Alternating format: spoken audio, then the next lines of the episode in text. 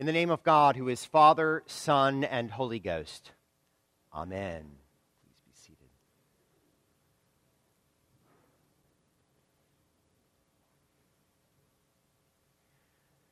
Isn't it extraordinary just how different siblings can be?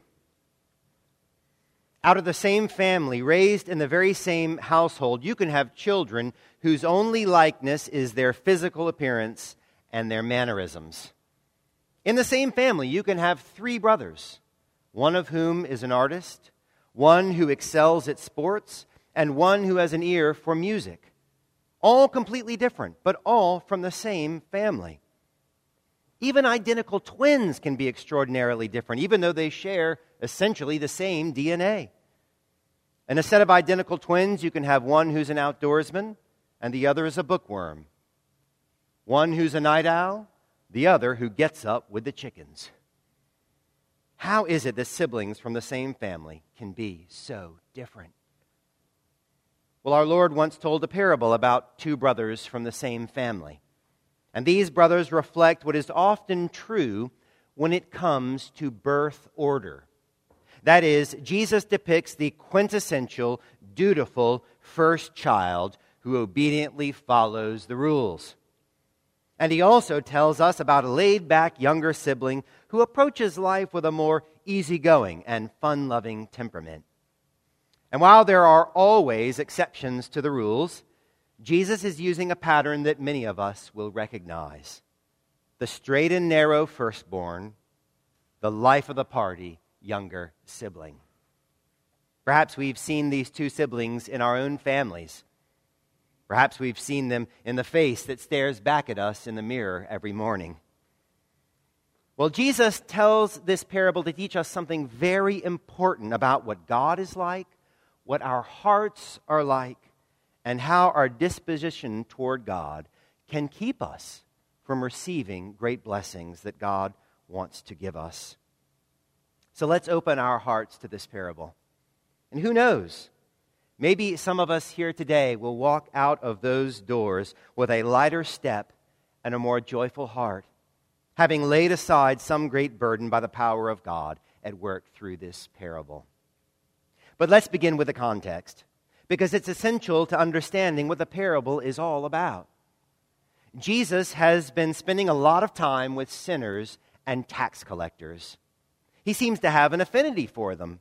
And they likewise have an affinity for Jesus. They're drawn to him. But the religious leaders, they don't like this about Jesus.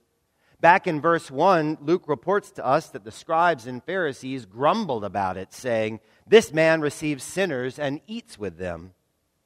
And while on the surface, the scribes and Pharisees looked down their noses at these sinners and considered them to be godless and unclean, you can't help but get the sense that there is an undercurrent of envy that serves as a kind of wellspring for their grumbling. Why is Jesus giving his time and attention to these sinners rather than giving it to us? If he were a true prophet, he would recognize that we are the godly ones. We are the ones who are following God's law. But Jesus isn't focused on them at all. He hardly gives the scribes and the Pharisees the time of day. No, he's giving his time and attention to the riffraff and the uncivilized, to the rebels and the undesirables, to the sinners and the tax collectors. And while these scribes and Pharisees criticize and dismiss Jesus publicly, the truth is, deep down in their hearts, it grates on them. It grates on them that Jesus doesn't give them the respect and attention that they feel that they deserve. Seeing Jesus eat with these sinners and tax collectors causes that little wellspring of envy to become a raging geyser, spewing up criticism, resentment, and contempt. If they can't have the respect and attention of this so called rabbi, then they sure aren't going to stand by and let these sinners and tax collectors receive the blessing of his love and attention. But Jesus knows what's on their hearts. And so he tells them a parable. Three parables, in fact, to try and help them see the heart of God, the one they claim to worship and serve. and to show them as well how far they have strayed from Him and the grave danger that they are in as a result. Three parables to try and turn their hearts the parable of the lost sheep, the parable of the lost coin, and the parable that we heard this morning, the parable of the prodigal son. Three parables to reveal one singular truth about the God of the universe. He's a God who loves to find lost things. Or more to the point, he is a God who loves to bring lost children home. There was a man who had two sons. And the younger of them said to his father, Father, give me the share of the property that is coming to me. Those of you who have studied this parable, you probably already know that everyone who is listening to these words of Jesus probably heard them more in this way. There was a man who had two sons, and the younger of them said to his father, Father, I want your stuff. And the only thing standing between me and your stuff is you, so I wish you were dead. Now, some of us here this morning have children.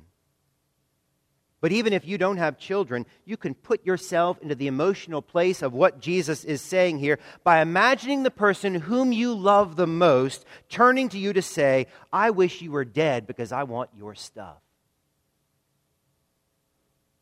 The pain of those words is excruciating.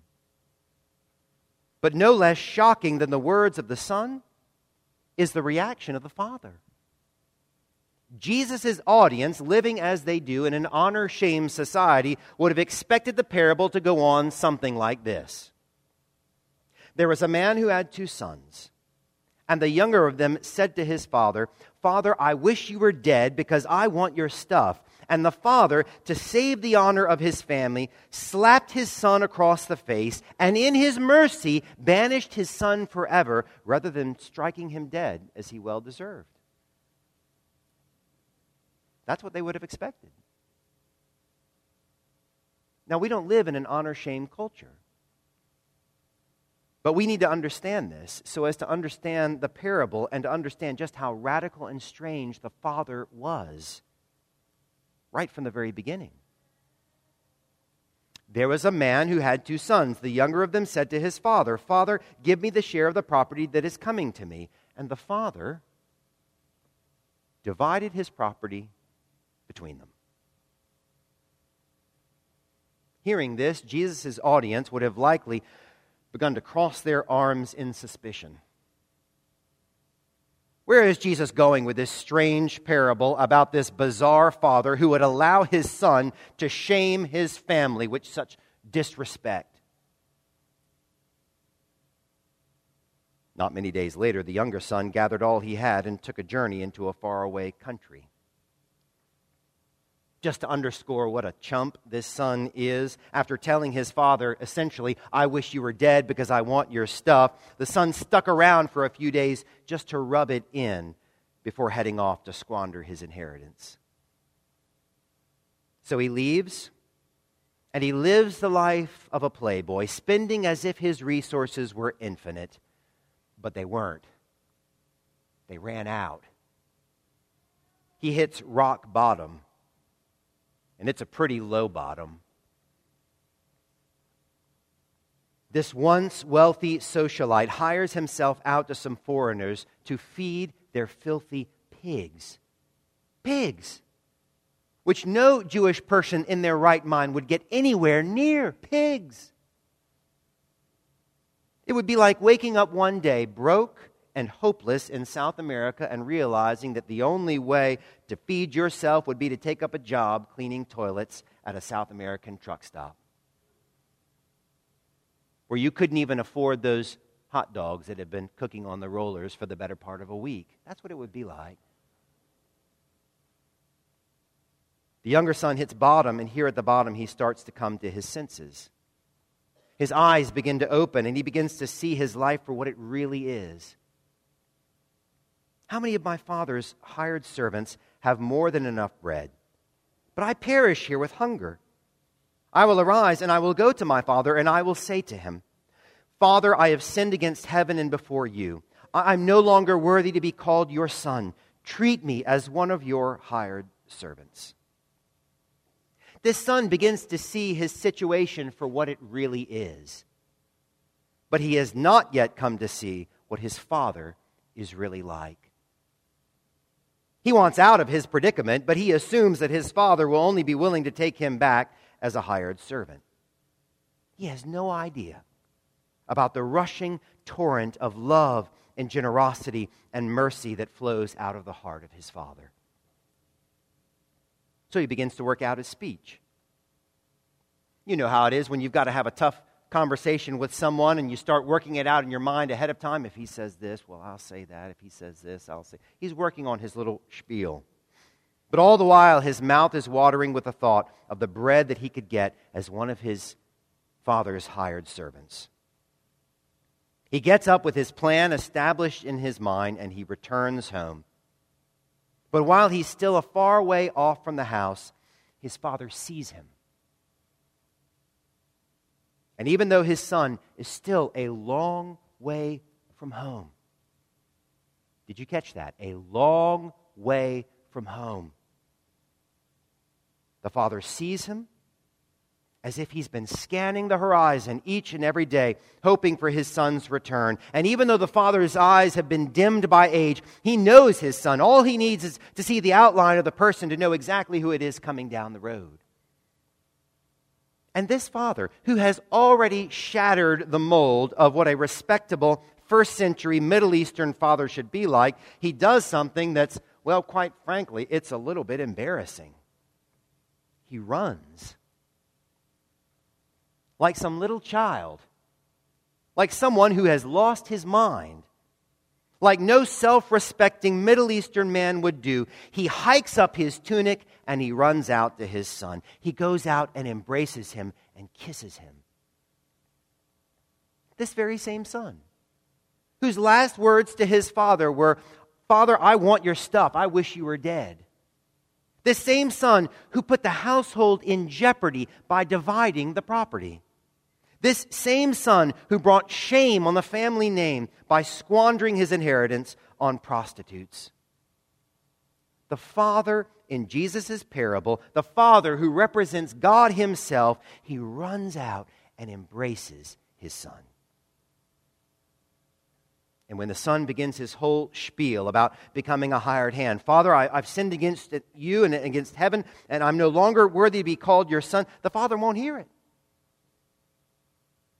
He puts a robe on him, like the robe that Jacob put on Joseph. He puts a ring on his finger, a ring that marks him out as a son. He puts sandals on his feet, shoes which no servant would be allowed to wear. And he kills the fatted calf. He throws a party, and he explains it all with words that were meant to go to the heart of the scribes and the Pharisees. Words that are intended to cut through their envy and their self justification down into the core of their souls to teach them what God is like. The Father explains it all when he says, Let us eat and celebrate, for this son was dead and is alive again. He was lost and is found. Friends, are there any here today? Any who see yourselves in this younger son? Any who have squandered your inheritance, any who can say, I have wasted my life. Any who could say, God could never take a person like me and forgive what I have done. Are there any younger siblings here today? Any younger siblings who need to hear and understand and embrace what Jesus is saying about the Father? Friends, if you have come here this morning with a burden of guilt, if you have come here today with doubts about what God will and will not forgive, if you come lacking faith that God can take a squandered life and make it whole again, then today is your day to set that burden free. If you will only turn homeward, simply make that turn with your heart toward God. It does not matter how far you have wandered from home. If you will only turn back to him, you will find him right there, right behind you. And this is the greeting that you will receive from the God and Father of the universe.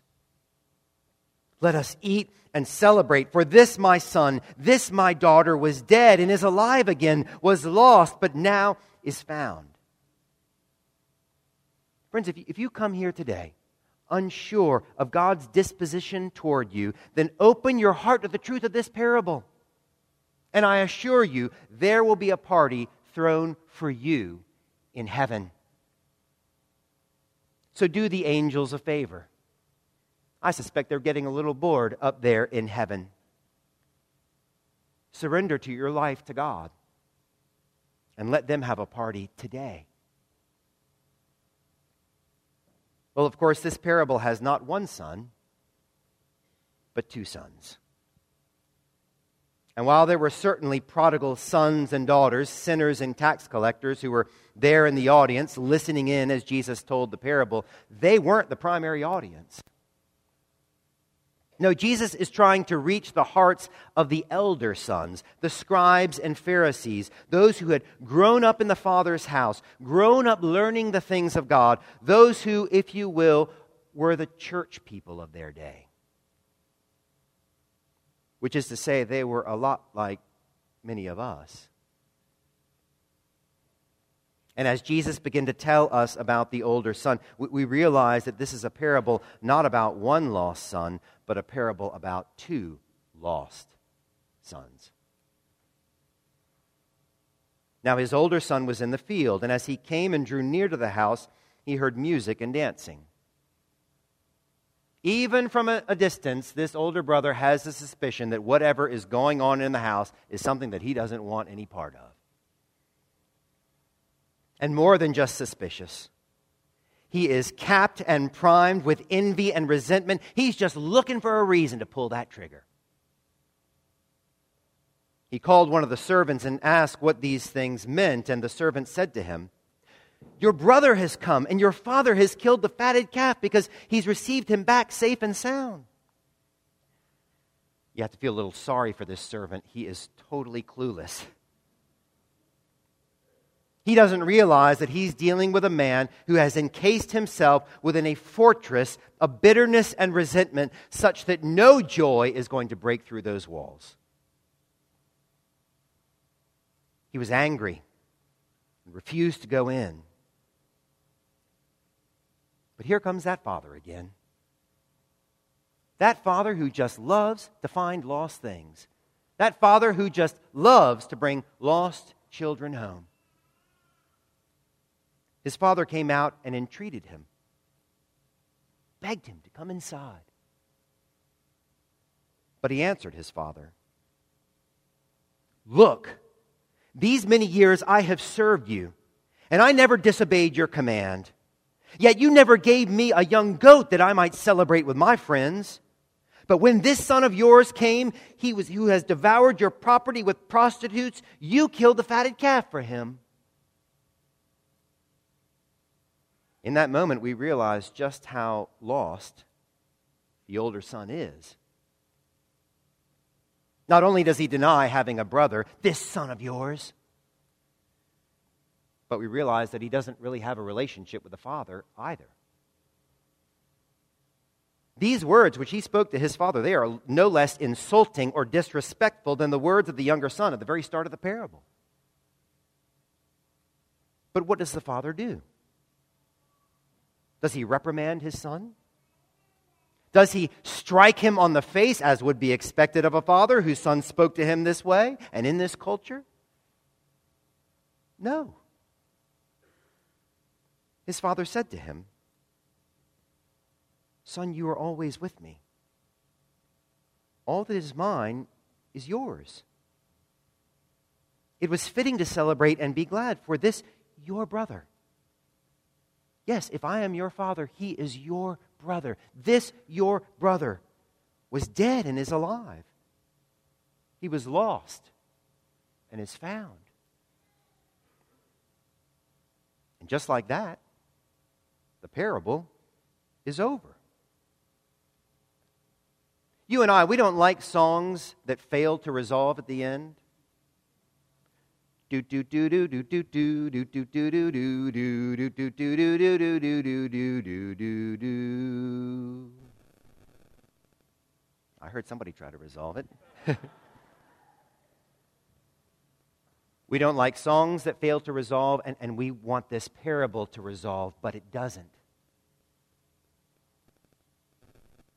Jesus just leaves the obvious question hanging out there in the open, unresolved and unanswered. What did the older son do?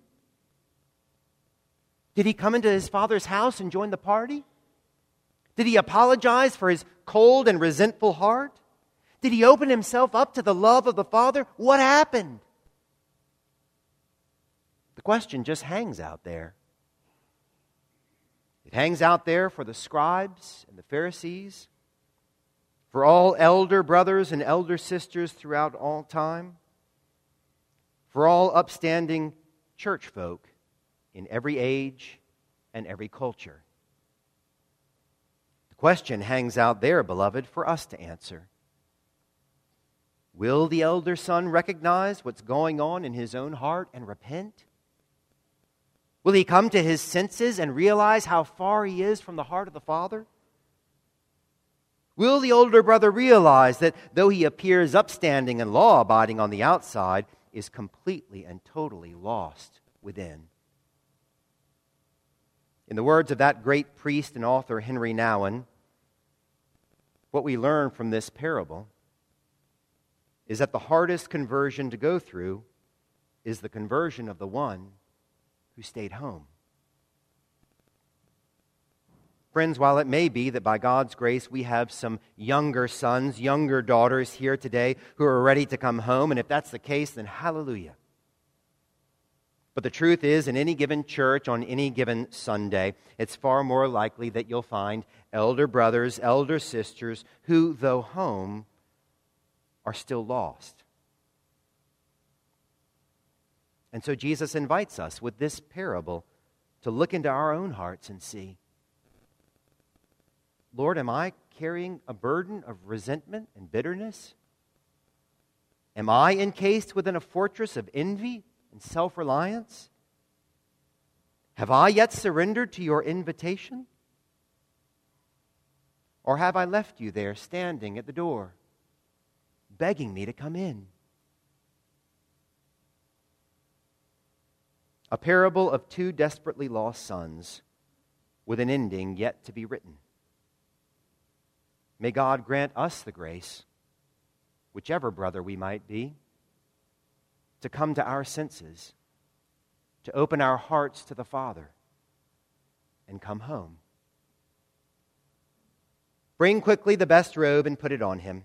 Put a ring on his hand and shoes on his feet.